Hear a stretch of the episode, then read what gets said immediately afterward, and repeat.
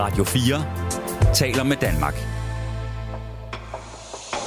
Velkommen til Kraniebrud med Maja Jensen. For nogle år siden begyndte jeg at vinterbade, og det er blevet til mange ture i det kolde havvand siden da. Jeg er også begyndt at vandre, og jeg har investeret i en varm sovepose, så jeg kan overnatte i telt og shelter, også uden for sommersæsonen. Og alle de her ting, Søren, de kan sådan set føres tilbage til coronapandemien.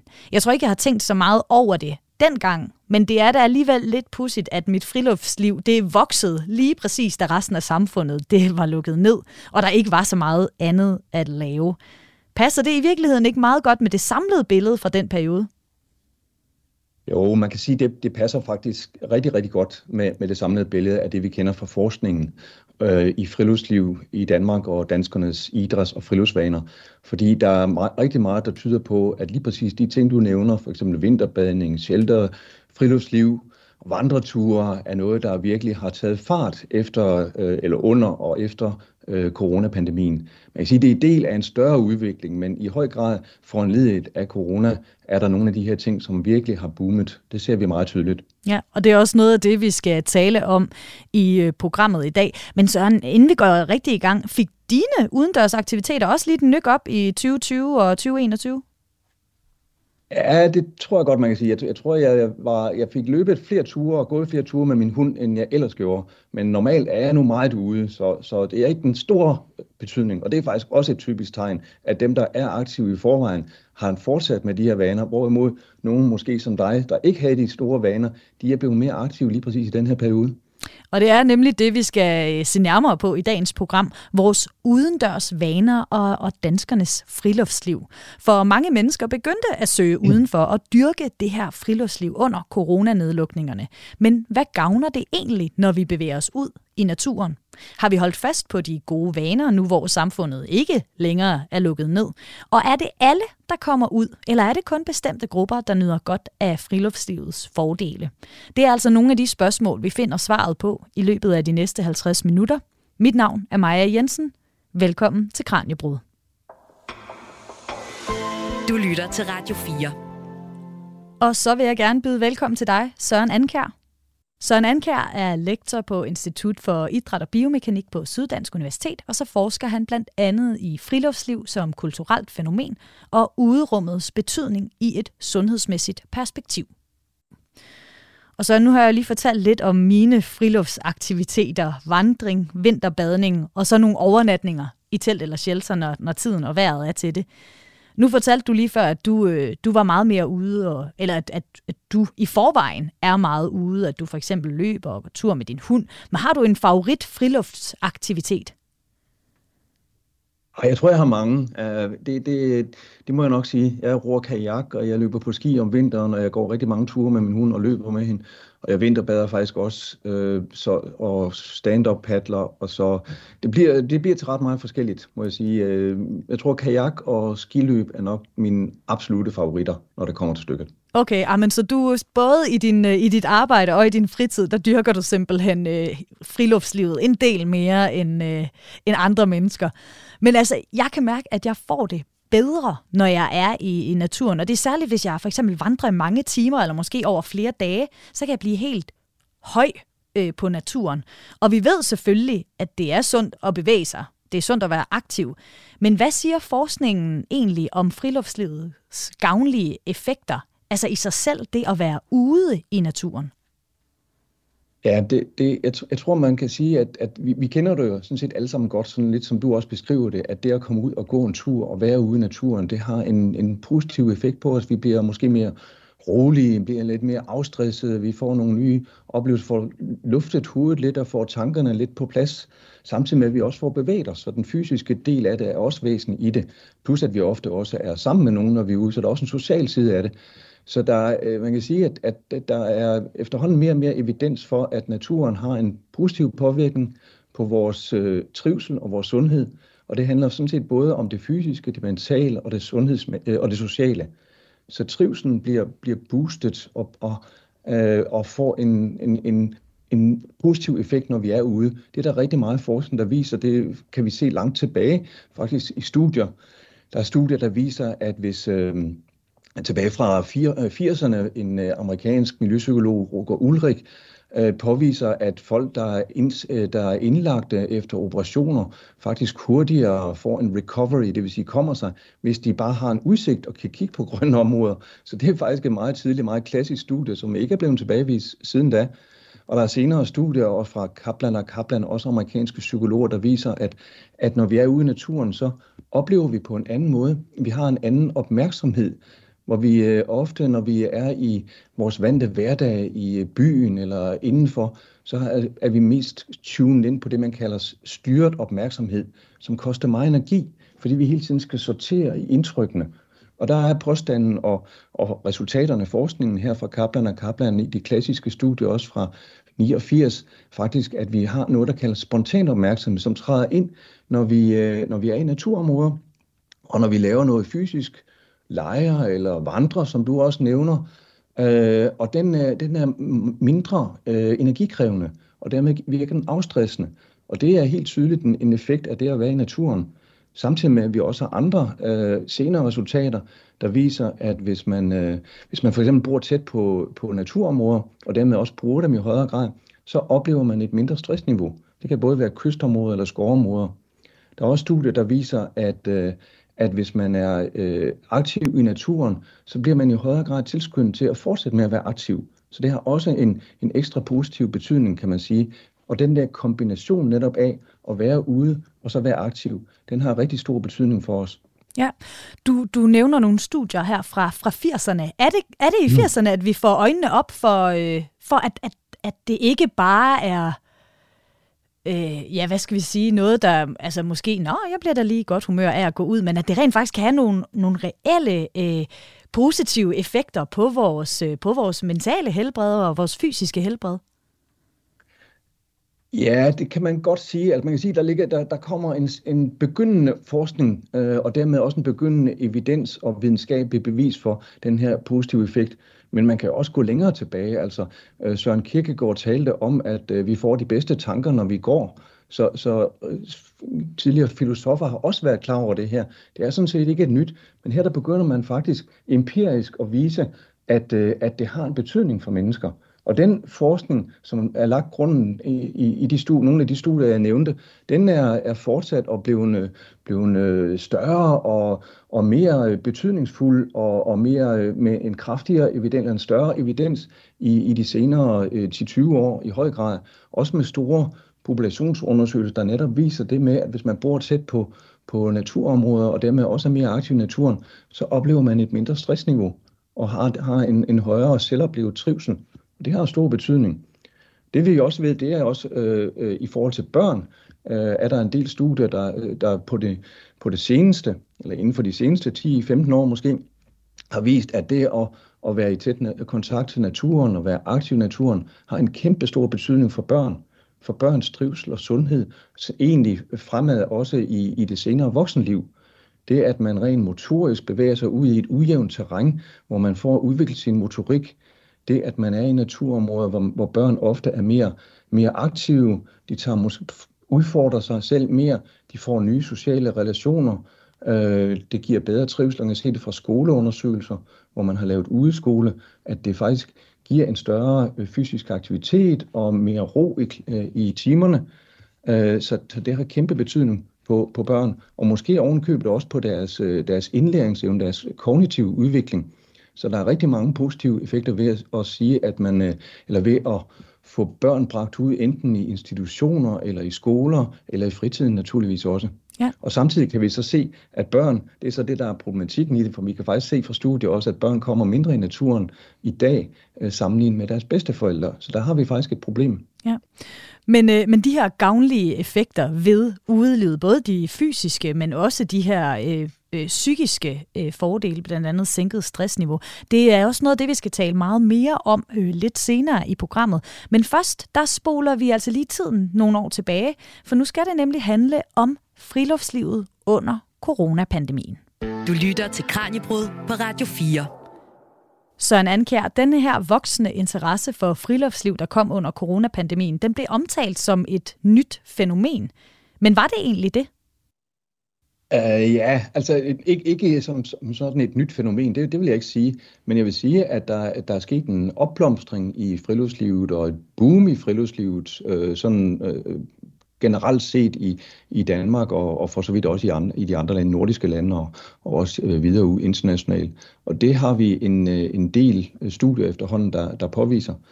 Øh, og, og rent faktisk, så, så var der jo meget, der tyder på det, kan man sige. Igen, hvis man ser på mediefladen, øh, der var masser af artikler, der viste, at folk de øh, øh, drønede ud på vandreruterne, og man var nødt til at ensrette færdslen på nogen og regulere og måtte begrænse adgang til, skil, til skiløbsarrangementer og sådan nogle ting. Så, så der er ingen tvivl om, at der er sket rigtig meget, og det er jo en naturlig reaktion på, at vi ikke kan, kan være aktive i vores vante øh, idrætsorganisationer mm. eller vores vante sammenhæng. Så det har været, kan man sige, nødtvungen på en måde.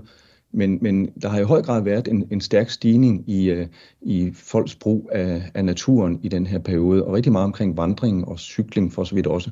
Ja, altså hvor, hvor meget mere ude var vi? Er, er, der, er der nogle tal, der siger noget om, hvor, hvor meget det steg, det her øh, ja, friluftsliv i dets mange øh, former og, og facetter? Ja, der er nogle tal, der er, nogle tal, der er, der er en del tal efterhånden. Øh, der er tal, der viser, at... Øh, at øh, der Idræ, Idræts Analyseinstitut har lavet nogle tal. Det handler mere om idræt, kan man sige, så det er ikke så, øh, øh, begrænset til, til naturen, men der er i hvert fald øh, øh, noget, der siger, at vi generelt har været mindre idrætsaktive. Nogle tal siger omkring otteogtredive generelt øh, øh, fald i idrætsaktiviteten i, i, øh, i Danmark. Og det er jo primært øh, koncentreret omkring de idrætter, som dels er facilitets, øh, hvad hedder det, krævende, øh, fordi man ikke har kunnet bruge det, og dels også været organiseret. Så dem, der egentlig er kommet igennem pandemien og krisen, sådan idrætsaktivitetsmæssigt, det er jo dem, der, der faktisk har været øh, selvorganiserede, øh, øh, uorganiserede eller selvorganiserede. Og det er typisk øh, netop knyttet til friluftslivet. Dem, der vandrer eller cykler eller går øh, eller ror kajak eller mountainbike. Så de er egentlig kommet, kan man sige, bedst gennem, gennem krisen. Der er også nogle tal, der siger noget om, om hvad hedder det, selve det at besøge naturområdet. Det er Friluftsrådet, der har lavet nogle undersøgelser omkring det. Og, øh, og der er, at, bliver det angivet, at omkring femogtyve procent, og det er sådan, at begge køn har besøgt et, et nyt naturområde, og at fireogtredive, op til fireogtredive procent af den danske befolkning opgiver, at de har været lidt eller mere i naturen end tidligere. Og det er typisk, øh, nu kender jeg ikke din alder, men det er typisk øh, unge i atten til femogtredive års alderen og typisk kvinder. Så det er dem, der har været mest repræsenteret her. Og det, det er jo min kategori, må vi sige. Så det, det kan jeg jo sagtens øh, genkende. Men du siger, at øh, de... Øh, udendørsaktiviteter, men også aktive, altså sportsaktiviteter, der generelt har klaret sig bedst, det er dem, som ikke har krævet øh, så meget, altså hvor jeg bare har kunne tage mine egne to ben, og måske en, en makker, og så gå en tur, cykle en tur. Det, det er den måde, vi særligt var, var mere øh, udenfor og, og aktive på under coronanedlukningen. Ja, lige præcis. Lige præcis. Så, så det er dels de, der Jeg vil sige, det er de idrætter eller friluftsaktiviteter, som ikke kræver øh, en hel masse udstyr eller en hel masse faciliteter, og som kan organiseres uden at der skal stå en træner og hoppe og springe eller en, nødvendigvis en naturvejleder, men at netop at man selv kan, kan hive øh, vandrestøvlerne frem af, af skabet og tage vindjakken på og så gå en tur, ja. Eller løbe en tur, eller cykle en tur, eller ro en tur i kajak for så vidt. Mm. Så det er de, de aktiviteter, der er, der, er, der er blevet boostet. Det er, der, det er der ingen tvivl om. Og det er jo også, kan man sige, naturligt i, i den der situation. Og, øh, og derfor er det, som, som jeg nævnte, også dem, som i forvejen var, øh, var aktive inden for de områder, der har, øh, der har vedholdt med det, og måske er, blevet, er begyndt at, at gøre det mere, som jeg selv nævnte. Jeg tror, jeg har gjort. Øhm, og der er også kommet nye til, som, som er begyndt præcis på de her ting. Ja. Øhm, hvem, ja. Hvem, hvem var det, der var mere ude? Nu sagde du, at øh, altså de her kvinder atten til femogtredive år, de var, de var i særlig grad, de har jeg ved ikke, op, altså, øh, fået nye oplevelser øh, i naturen. Øh, og du nævner, at det er folk, der i forvejen for eksempel har sejlet meget i kajak, øh, rodet meget i kajak, som så har, har gjort det måske endnu mere. Men, men er det alle? Øh, mennesker? Var det alle i Danmark, der, der var mere ude under øh, coronapandemien? Nej, det, det ved vi ikke så præcist. Der er forskellige undersøgelser, men, men der er en del, der tyder på netop, at, at unge og mest kvinder er blevet mere aktive, eller relativt mere aktive, hvorimod de ældre over tres år er blevet generelt mindre aktive. Og samtidig så er der også en tydelig indikation på, at øh, uddannelse øh, og dermed sådan et socioøkonomisk øh, øh, element spiller ind i det her. Og det, det gør det generelt både i, øh, i idrætsdeltagelsen og i friluftsdeltagelsen på den måde, at, øh, at jo højere, altså lidt groft sagt, jo højere uddannelsesniveau du har, jo højere din, den længste ud, eller den uddannelse, du har taget i, jo længere den er, jo mere aktiv er du i friluftsliv og i idræt. Og det er også tydeligt, det vi kan se. Vi kan sige, at, at nogle af de her øh, tendenser, som findes øh, både i idrætten og i friluftslivet, de er egentlig blevet forstærket igennem corona. Så dem, der, lidt, lidt groft sagt kunne man sige, dem, der har været øh, bedst øh, gearet til at klare sig igennem pandemien, uden at øh, gå ned på fysisk aktivitet og, og naturkontakt, det er dem, der har en social kapital til at kunne øh, og været indstillet på og haft en vane øh, til at, at selv at kunne finde ud og, og, og gøre de her ting øh, og tage vandrestøvlerne på eller bum cyklen og komme afsted. Det er der ingen tvivl om, og det, det skaber jo så netop det problem, at, at der er en, en større gruppe, som er blevet mindre aktive, og, den, og det har en social slagside. Og, og den her gruppe, der så er blevet mindre aktiv, du siger, det er fordi, de måske ikke har, de har ikke de samme ressourcer til at få, øh, få øh, komme afsted på, på cyklen, eller få snørret vandre, vandrestøvlerne. Men altså, der var en skævhed, der voksede under corona. Mm. Ja, ja. ja det, det, det, det kan man se, at den skævhed, den er sådan set blevet forstørret. Mm. Øh, det, det, det må man sige. Ja. Og nedlukningen, den ligger jo så heldigvis, kan vi sige, bag os nu. Og vi kan igen gå både i fitnesscentret, vi kan tage til tennis, kigge i butikker, mødes med vores venner og familie på restauranter, biografer osv. Og hvordan det så har påvirket vores gode, grønne vaner, i hvert fald for nogle af os. Er vi tilbage, hvor vi startede? Det vender vi tilbage til lidt senere, men allerførst, der skal vi dykke lidt mere ned i, hvorfor og hvordan det gavner os, når vi er ude i det fri. Radio fire taler med Danmark. Du lytter til Kraniebrud, som i dag handler om friluftsliv. Jeg har besøg af Søren Andkjær fra Syddansk Universitet, der forsker i friluftsliv, og noget af din forskning, Søren, den handler om friluftslivets betydning i et sundhedsmæssigt perspektiv. Og her der kan man tale om den fysiske sundhed og den mentale sundhed. Det har vi også været lidt inde på øh, tidligere. Men denne her, øh, og, og tidligere i programmet, der refererede du til det her, øh, det her studie fra firserne, hvor at øh, folk, der havde været indlagt på hospitalerne, de faktisk øh, fik det meget bedre og hurtigere, alene bare ved at kunne kigge ud på, på naturen. Mm. Men noget andet er jo også de her terapeutiske effekter. Du har talt lidt om sænkningen af stressniveau, for eksempel, hvis man er meget ude i naturen. Men, men hvad siger forskningen om de, de terapeutiske effekter af, af udendørslivet? Der, der er efterhånden ved at, øh, som jeg nævnte tidligere, så er der ved at være en, en langt større forskning, der netop ser på, øh, på de terapeutiske og de sundhedsmæssige effekter af at være i naturen og være aktiv i naturen. Uh, og, og det er rigtigt, at det tidligere studie, det, det er en start på det her. Man kan sige, jeg ved ikke, hvor meget vi skal lægge i det, fordi der er nok alligevel begrænset, hvor meget bare det at kigge ud har af effekt. Jeg tror, at den, den, den effekten er langt større, når man virkelig kommer ud i naturen, og når man er aktiv i naturen, og når man sanser naturen, og når man er sammen med andre i naturen. Og det er, det er også det, der, der kan ses i flere og flere studier, og der er jo også retninger, hvor man taler om naturterapi eller friluftsterapi, og der findes også international øh, hvad hedder det, forskningstraditioner omkring adventure therapy, hvor man netop bruger naturen og aktiviteter i naturen i en terapeutisk sammenhæng. Og der er det rigtigt, der har vi lavet en, en, et, egentlig et samarbejde med Friluftsrådet, hvor vi evaluerede et, et, et forsøg eller et projekt, man havde hos Friluftsrådet, der hed Sund i Naturen, Øh, der bestod af, af ti indsatser rundt i, øh, i, eller flere indsatser rundt i ti forskellige kommuner i Danmark, indsatskommuner, hvor man øh, tog fat i tre grupper af, af patienter, øh, der havde diagnose.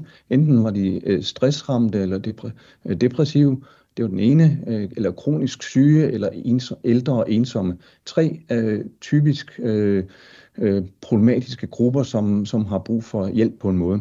Og der lavede man så indsatser ved at Og, og, og sætte gang i friluftsaktiviteter og naturkontakt med de her tre grupper. Og det var det, vi evaluerede. Ja, og nu de her tre grupper, Søren, er det nogen, der så typisk ville falde i den kategori, som ikke øh, måske var lige så god til at komme ud og være aktiv i naturen? Ja, det er svært at sige. Det, okay. det, det, det tror jeg øh, sådan set godt, man kunne sige. I hvert fald, øh, man kan sige, ældre ensomme vil, vil, vil måske ofte have problemer med at, at tage skridtet, om man så må sige, til at komme ud, og det kan man muligvis også sige for det andet, det, det, det, det er svært at sige helt præcist, men, mm. men der vil ganske givet være øh, mange af dem her, som vil have svært ved lige at tage det øh, og, og, og se det som en mulighed, og derfor var det et fantastisk øh, spændende projekt at evaluere. Ja, hvad var det for nogle initiativer, der så var i de her kommuner, øh, sund, sund i naturen-projekter? Det var meget forskellige øh, initiativer, Uh, alle sammen nogen, der jo havde som omdrejningspunkt friluftsliv og naturaktiviteter. Og det var indsatser, som var decentralt organiseret, så det var ikke, det var ikke et særligt standardiseret program, men forskellige indsatser, som blev lavet af en friluftsvejleder eller naturvejleder, eventuelt i samarbejde med en fysioterapeut i de lokale kommuner. Og så lavede man et forløb et vist antal uger, hvor, med et vist antal mødegange, hvor man så tog ud i naturen og lavede forskellige ting. Typisk ude måske, og øh, vandretur var ofte et øh, element. Mødes omkring bål, der måske lave mad, fiske eller cykle, mountainbike, eller lave noget mere meditativt, øh, øh, wellness-agtigt i naturen. Så der var mange forskellige indsatser, men alle sammen havde omdrejningspunktet ved at komme ud i naturen og være aktiv og være sammen i en gruppe. Ja, og, og nu skal vi høre fra et af de her øh, Sund i Naturen-projekter, og bagefter skal vi så tale lidt mere om, hvad jeres øh, evaluering af projektet så, så viste. Øhm, men det her, det er et projekt fra Nyborg Kommune, som de seneste par år har inviteret borgere ud i naturen. Og det her specifikke tilbud, det er til folk, der har problemer med for eksempel stress, angst, depression, ensomhed og kronisk eller langvarig sygdom. Anne Dyrhøj fra Nyborg var en af dem, der døjede med stress sidste år, og hun deltog derfor i Sund i Naturen-projektet i efteråret. Hun fortæller her, hvad det går ud på. Vi får at vide, hvor vi ligesom skal mødes, og så kører vi ud i den her skov. Det har typisk været ude i, i Tejlløbeskoven i Nyborg, hvor der er nogle rigtig gode ruter, og hvor vi kan gå både der er kort til vandet og, og godt ind i, i skoven, ind på alle de her skønne stier, vi har. Og så har de ligesom lavet et, et lille program til os i de her to timer, og, og det, det kan være ganske få ting. Det, den ene dag kan det bare være, men man mødes øh, og går og, og, og snakker lidt om nogle, nogle små emner. Eller man kan også gå stille sammen i en, i en, i en længere periode, og så bagefter så skal man egentlig bare fortælle lidt om de indtryk, at man har gjort sig i den her stille periode. Det kan være sådan noget som at skovbade, hvilket jeg aldrig har kendt til. Jeg troede, man vinterbadede eller sådan noget, men man kan jo faktisk også skovbade, og det gør, gør man simpelthen ved at ligge ned i de her øh, blade og kigge op på træerne, og så skal man simpelthen bare øh, dufte og lytte og mærke, og jamen, det, og det, det kan godt lyde øh, helt vildt mærkeligt. Det var meget grænseoverskridende i virkeligheden for mig også lige at gøre det her, fordi det, jeg har aldrig sådan prøvet de her ting før, men det har virket rigtig godt. På hvilken måde? Det, jamen, det har givet mig nogle gode teknikker, i, også i min, i min hverdag herhjemme, med nogle ting, hvor jeg, hvor jeg synes måske, at der er en form for noget tankemylder, som, som der jo typisk er, når man er ramt af stress, som jeg har været. Så, så kan man grave de her teknikker frem til at, at fjerne fokus. Man kan samle noget op, eller gå hen og mærke, og lytte og røre, så, man ligesom, så kommer man ligesom sådan lidt væk fra det her, som man nu er havnet i. Øh, og det, det har givet mig rigtig meget. Også i det hele taget bare kom tilbage i naturen, som jeg i virkeligheden brugte rigtig meget, inden jeg startede på det her forløb. Øh, hvor jeg faktisk tænkte, at jeg behøver slet ikke at deltage i det her, fordi jeg er jo ude i naturen. Men øh, det, det må jeg sige, at jeg har, fået, jeg har lært rigtig meget af det her. Med nogle helt andre indtryk. Hvordan var det at være sammen med nogle andre mennesker, der døjede med andre ting? Jamen altså, det var også for mig en lille smule lidt af jeg sådan skulle starte i det, fordi jeg vidste jo faktisk heller ikke rigtigt, hvad det var. Og så tænkte jeg, uh, så nu skal jeg også uh, så sidde i sådan en rundkreds og sidde og fortælle lidt om. Og det havde jeg faktisk overhovedet ikke lyst til, men, men, men, men sådan funger- var det slet ikke. Og det har, været, det har været rigtig dejligt, fordi man, man går også bare sammen. Det er ikke sådan, at man, man absolut skal fortælle, hvorfor jeg er der. Altså, vi ved jo godt, at vi er der af en eller anden årsag, men, men der er jo mange andre end, end kun lige stress. Det kan jo også være angst og ja, alt muligt. Men man, kan, man, man finder selvfølgelig også typisk et par stykker, men måske også har det ekstra godt sammen med, så, så begynder man måske også at åbne lidt op, stille og roligt, men, men det, er ikke, det er ikke det, der er det primære ved at, at være der i virkeligheden. Det primære er egentlig bare, at man sammen går og gør nogle ting i naturen, og, og man leger. Altså jeg har jo, jeg har aldrig nogensinde øh, i mit voksenliv leget på den måde, hvor man sådan skulle gå rundt og Vi, vi skulle nærmest også sådan, ja, lege, lege blindebukker hen og have fat i nogle træer. Man skulle, fø, man skulle sådan føre hinanden frem og tilbage i skoven med, med bind for øjnene. Og sådan nogle fu, fuldstændig skøre ting, som jeg tænkte, det her, det er det. Men det var, det var bare virkelig godt, og det handler jo også om at være sammen med nogle andre mennesker. Og ja, det har også noget tillid at gøre. Og men det var grænseoverskridende for mig. Det bliver jeg nødt til at sige lige til at starte med, at jeg skulle ud og være sammen med andre, for jeg tænkte, det her, det kan jeg jo godt håndtere selv. Men, men det, det, skal man bare, det skal man bare komme ud og få gjort, fordi det er godt. Bruger du så stadigvæk naturen på den måde? Får du kigget op, får du kigget ned, får du duftet øh, til tingene og, og mærket på dem? Ja, altså jeg bruger det, jeg bruger det altid, og ikke engang kun i skoven. Jeg bruger det også for andre henseender, men jeg, men jeg for, er jo fortsat efter det her forløb af ligesom er afsluttet, for det er jo sådan seks gange, øh, der, hvor, det, hvor kommunen tilbyder det her sund i naturen. Øh, så er der noget, der hedder naturfællesskabet, hvor man så frivilligt kan, altså det er nogle frivillige, der ligesom øh, har fortsat det her. Også hvor, hvor kommunen også en gang imellem lige, nogen fra, fra sundhedsafdelingen, en gang imellem lige er, er sammen med os og lige sådan følger lidt op. Så mødes vi igen om tirsdagen stadigvæk og, og går nogle, nogle ture på frivillig basis. Men det hjælper også. Og for nogen, der har det virkelig også gjort, at altså, det er faktisk bedre for dem, end at gå til deres øh, psykologer, så øh, ved at komme ud og være sammen med, med andre mennesker på den her måde. Så øh, det har virkelig været godt. Fortalte altså her Anne Dyrhøj til reporter Kasper Friis. Søren Andkjær, hvad tænker du om det, Anne Dyrhøj fortæller her om, om det her specifikke initiativ i Nyborg? Jamen, det er jo en fantastisk fin historie. Jeg sad og nød den, og jeg synes, hun har mange fine pointer, som, som vi også kan genkende i, i evalueringen. Ja. Jeg, jeg bider mærke i, i, i det, hun siger, at, at der er et, et program, de kommer ud i naturen, og, og der er et program, men det er ikke sådan et stramt program, så det, der, der er en vis fleksibilitet og en, og en vis løshed i det, sådan, eller måske plads for spontanitet. Det synes jeg er interessant, for det er også noget, vi kan genkende, og også noget, jeg tror er vigtigt. Det er også øh, øh, spændende, at, at de leger derude, og hun taler om, det er grænseoverskridende, det med at skulle møde nogle, nogle helt nye mennesker. Og det er faktisk også en, en del af det, vi, vi kan se i vores evaluering. Det, at man møder nogle andre mennesker i en anden ramme, som er naturen, øh, og at, øh, som, som gør, at man dels er fælles omkring noget, man er fælles om de aktiviteter, man gør, man laver derude, men man er også i, i et andet rum, hvor der ikke er de, kan man sige, de der vante forestillinger om, hvordan vi skal opføre os, hvor tingene er lidt mere øh, åbne. Øh, der er ikke den, den samme øh, standardiserede øh, tankegang om, hvordan vi skal opføre os. Og, heller ikke den, øh, og det handler også om relationerne mellem deltagerne, og også mellem deltagerne og, og lederne, eller instruktørerne, eller, eller vejlederne, eller hvad vi kalder det.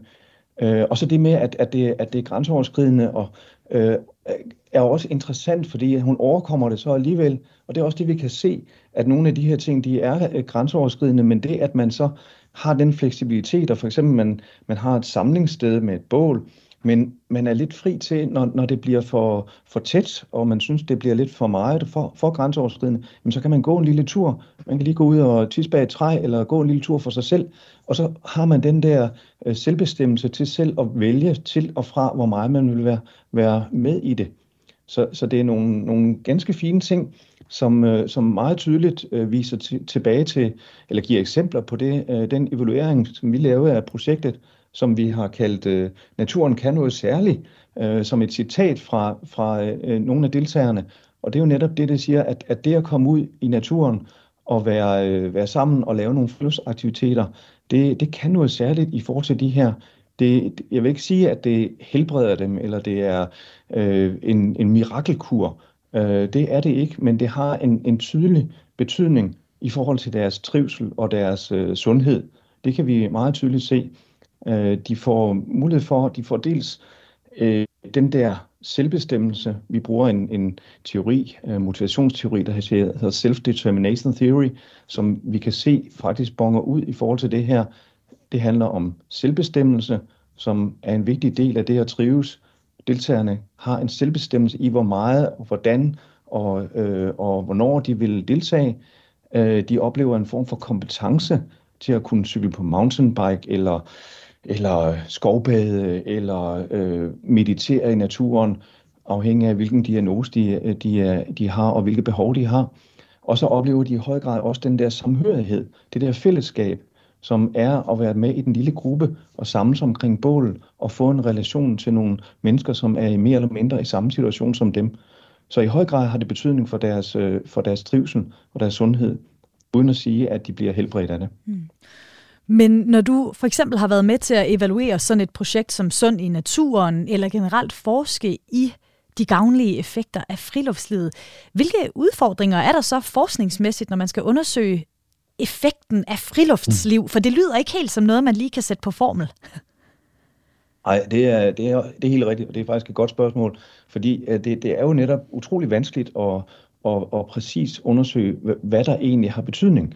Og det er vanskeligt at sige, i, præcis, i det her tilfælde med, med Sund i Naturen-projektet og evalueringen af det, så er det jo vanskeligt at sige lige præcis, hvad der har den store betydning.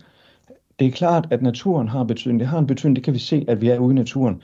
Men det har også en betydning, hvilke aktiviteter man laver. Det har også en betydning, øh, hvem, der, hvem der formidler dem. Det vil sige, de, de personer, der styrer det, frilufts, naturvejleder, fysioterapeut. Og det har naturligvis også en betydning, hvem man er i gruppe sammen med.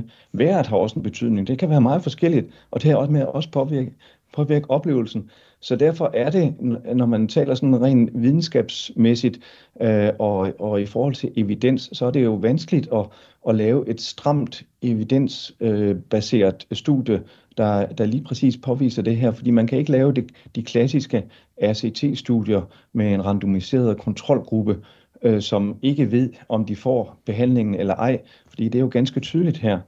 Plus at, at, at rigtig mange forskellige faktorer spiller ind og påvirker, øh, påvirker indsatsen og oplevelsen hos, hos deltagerne, netop vejret, sammenhængen, forløbet osv.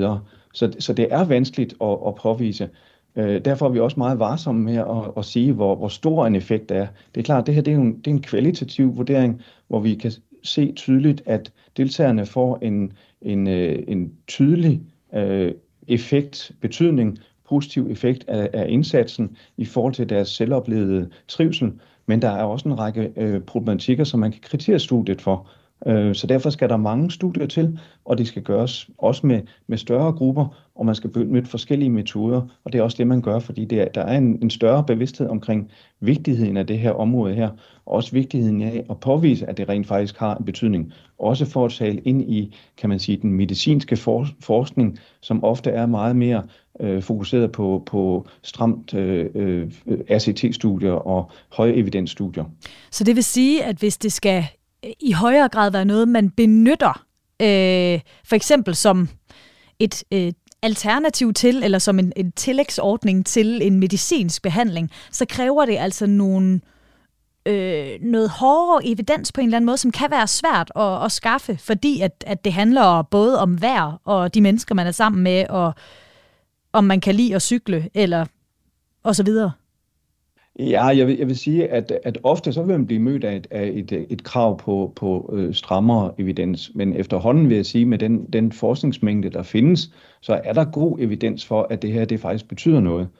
Øh, det, der så kan være vanskeligt, det er så, som jeg nævnte før, også lige, lige præcis, hvad er det så, der har betydning, fordi indsatserne kan være meget forskellige i forhold til forskellige grupper, så at designe lige præcis den helt rette indsats for en særlig specifik målgruppe, eller diagnose, som man jo gør, hvis man designer en, en pille eller en, eller en, eller en vaccination, så øh, det, det vil være vanskeligt at gøre på den her måde.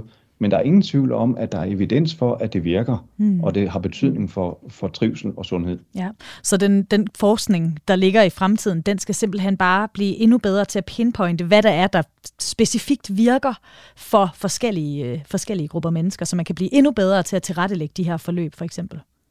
Ja, både og. Jeg vil sige, der, der, der vil dels være, være behov for studie, større studier, der, der viser det her mere kvantitativt. Og der laver man ofte metastudier, og, og, og, hvor man samler forskning fra forskellige studier. Det kan være en, en god vej. Og så, så mangler der også, som du siger, mere specifikke studier, der påviser lige præcis, hvilke komponenter pædagogisk, aktivitetsmæssigt, naturmæssigt, landskabsmæssigt, gruppesammensætningsmæssigt, diagnosemæssigt, der virker i forhold til forskellige grupper. Du lytter til Radio fire. Og vi er i fuld gang med programmet Kraniebrud, som i dag har besøg af lektor Søren Andkjær fra Syddansk Universitet, der beskæftiger sig med friluftsliv i sin forskning. Og som vi talte tidligere om den her stigende interesse, der var til friluftsliv under corona, var en, en opblomstring. Øhm, men noget, man også har talt om tidligere, det er de såkaldte grønne bølger. Og det var, det var nyt for mig, for jeg, jeg har ikke rigtig hørt om dem før, men, men hvad er sådan en grøn bølge, og hvor mange bølger kan vi tale om, når vi ser tilbage i historien?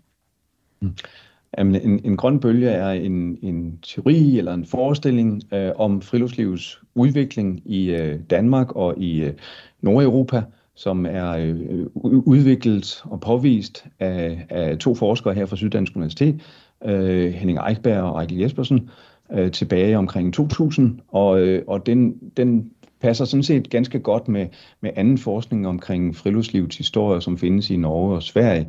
Og grundlæggende så, så handler det om, at, man, at de påviser, at, at man kan se interessen for naturen som øh, forløbende sådan i bølger. Det vil sige, at det går op og ned.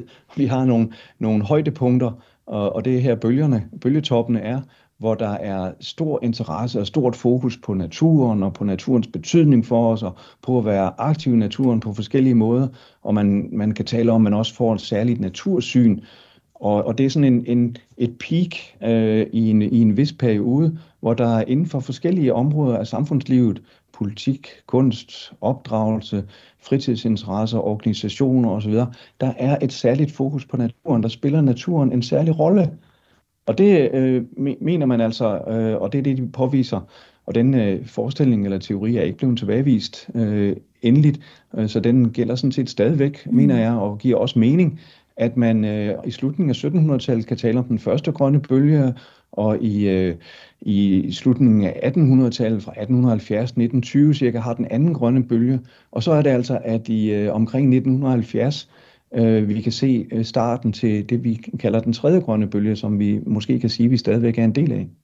Og, og hvad, er det, der, hvad er det, der kendetegner den her tredje grønne bølge, der starter i nitten halvfjerdserne?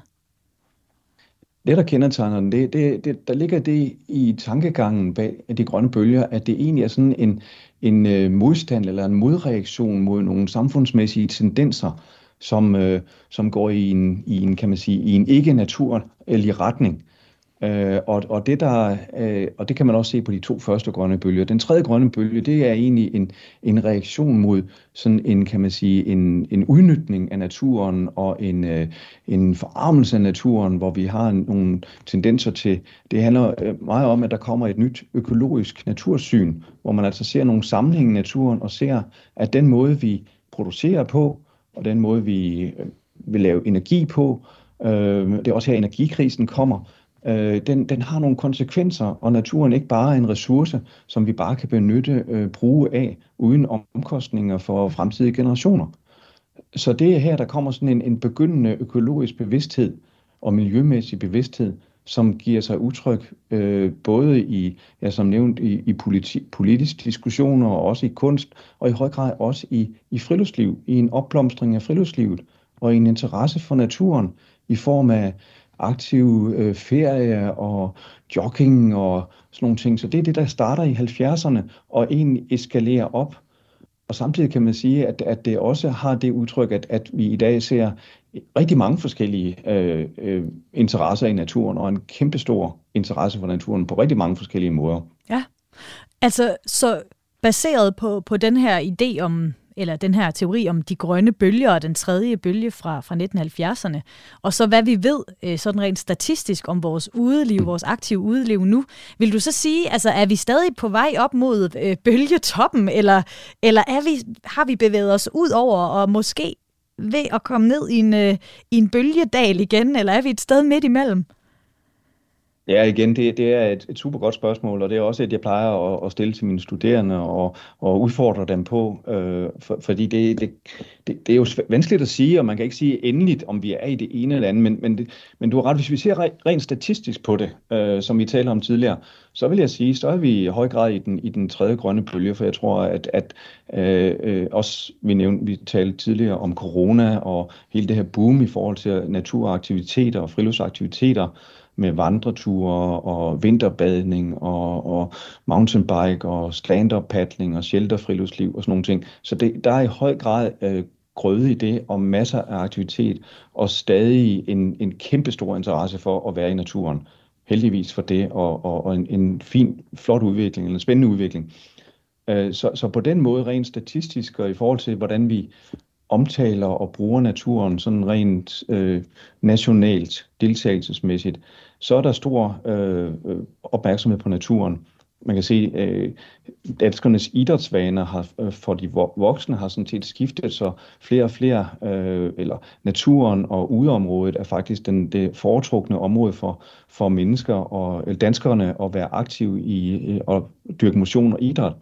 Der, hvor man måske kan problematisere det, og det er så det, der, der bliver lidt interessant, det er jo den der, den der modkultur, som vi talte om tidligere, som jeg, som jeg nævnte tidligere.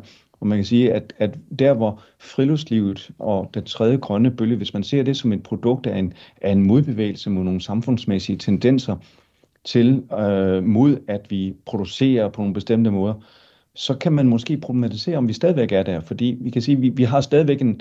Øh, miljøbevidstheden er jo stor, og specielt også blandt unge, øh, kan vi se, måske også politisk, øh, øh, i forhold til partistøtte øh, osv. Men, men øh, man kan også sige, at det at komme ud i naturen, er, øh, er på nogle måder blevet lidt, øh, blevet også blevet, blevet instrumentaliseret på en måde. Netop også som en behandlingsform, eller et motionsarena, øh, Så øh, på nogle måder er det, at vi tager ud i naturen som en måde at frigøre os selv, eller gøre noget, der ikke lige øh, ligger i, i kulturen, det er blevet institutionaliseret og blevet en del af, af mainstream og en del af, af den, af, af den gæng, gængse politik. Og det øh, kan man sige, der, der øh, er der måske en, en lille udfordring, hvor man godt kan... kan savne lidt eller mene, og det mener jeg sådan set selv, at, at det også er vigtigt, at man kommer ud i naturen og sanser og leger og er der. Ikke bare fordi det er sundt, men fordi naturen er der, og fordi det, det giver en fantastisk oplevelse. Og det var sådan set også det, vores øh, dronning, hun fortalte os, vi skulle gøre øh, en gang imellem, gøre noget, der er unyttigt. Og det mener jeg i høj grad, man kan gøre i naturen, og det mener man skal blive ved med. Ja. At det så også har nogle gode effekter, det, det er sådan en anden sag. Det er jo bare en bonus. Ja. Men, men sådan, når vi så kigger her på den anden side af, af nedlukningerne, nu taler vi om det her boost, har vi så holdt ved med de, med de gode grønne vaner, som mange af os øh, fik, eller, og, og nogen, for nogle mennesker, der blev de så endnu bedre under corona-nedlukningerne. Øh, øh, kan vi se, at vi, øh, vi holder ved med de her vaner nu, øh, et års tid, halvandet års tid efter? Vi kan se, at der er en del, der holder ved, men vi kan også se, at rigtig mange falder tilbage i, i gamle vaner. Mm. Og at, øh, at, at rigtig mange er, er blevet mindre aktive øh, generelt i hverdagen. Så, øh, så det er både og, kan man sige. Ja. Øh, og, og det handler nok om, at, øh, at, at den periode... Øh, jeg, jeg tror, der er nogen, der har fået...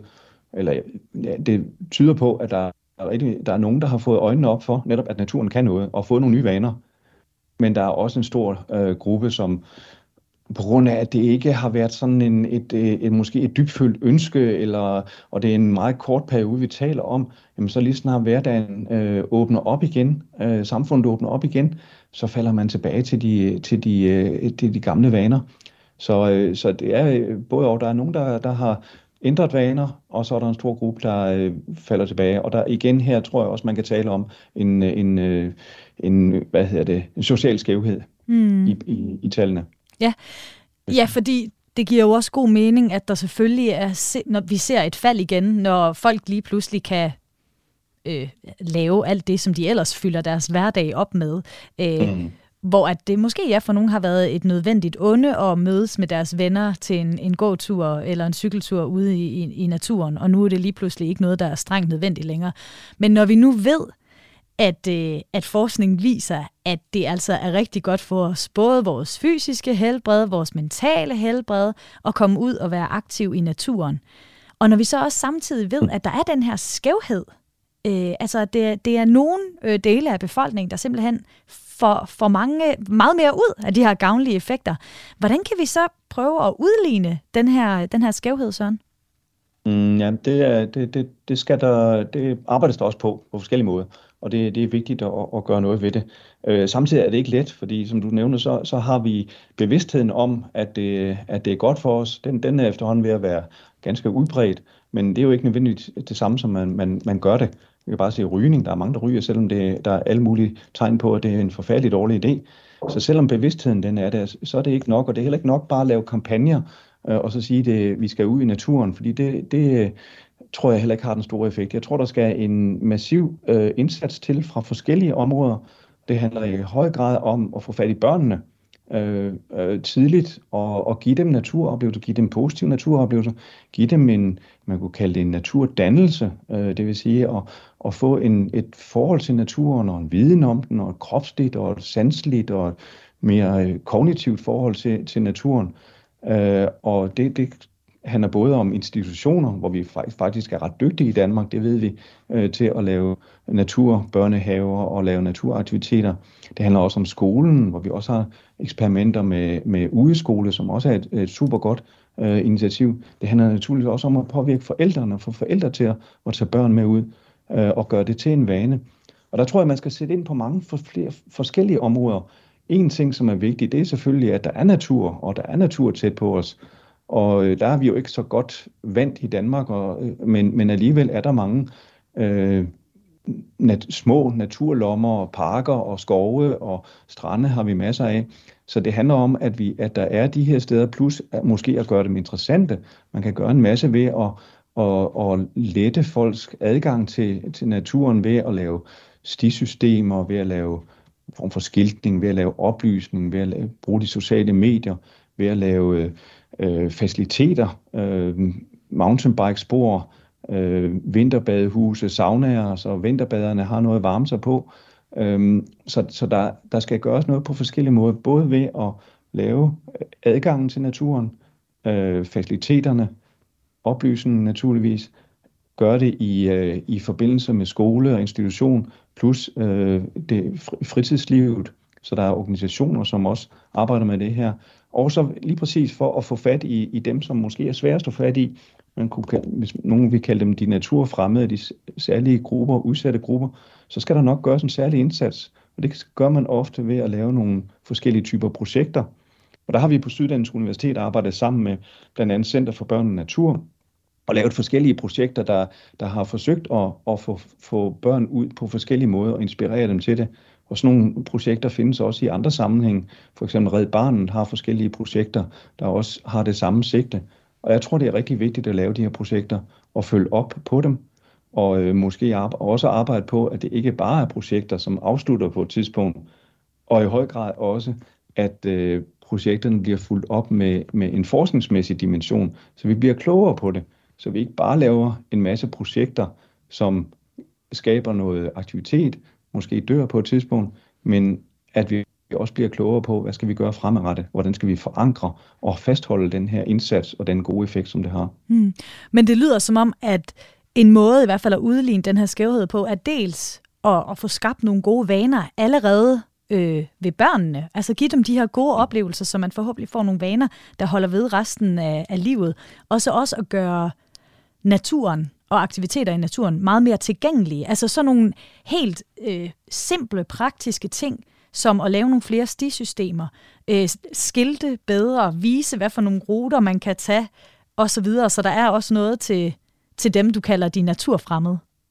Mm, ja, bestemt. Det, det har en betydning, det, det er der ingen tvivl om, men det kan bare ikke stå alene. Mm. Man skal ikke forvente, selvom man laver fantastiske stisystemer og flotte skilte og, og fantastiske legepladser, at, at, at folk skal komme ud. Der skal også gøres en indsats på andre felter, blandt andet i skole, institution, hos forældre, organisations, øh, foreningslivet og på andre områder. Det er vigtigt. Ja.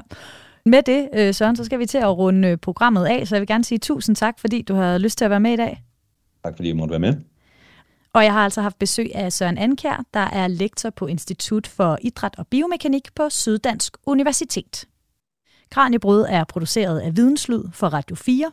Jeg hedder Maja Jensen. Tak fordi du lyttede med.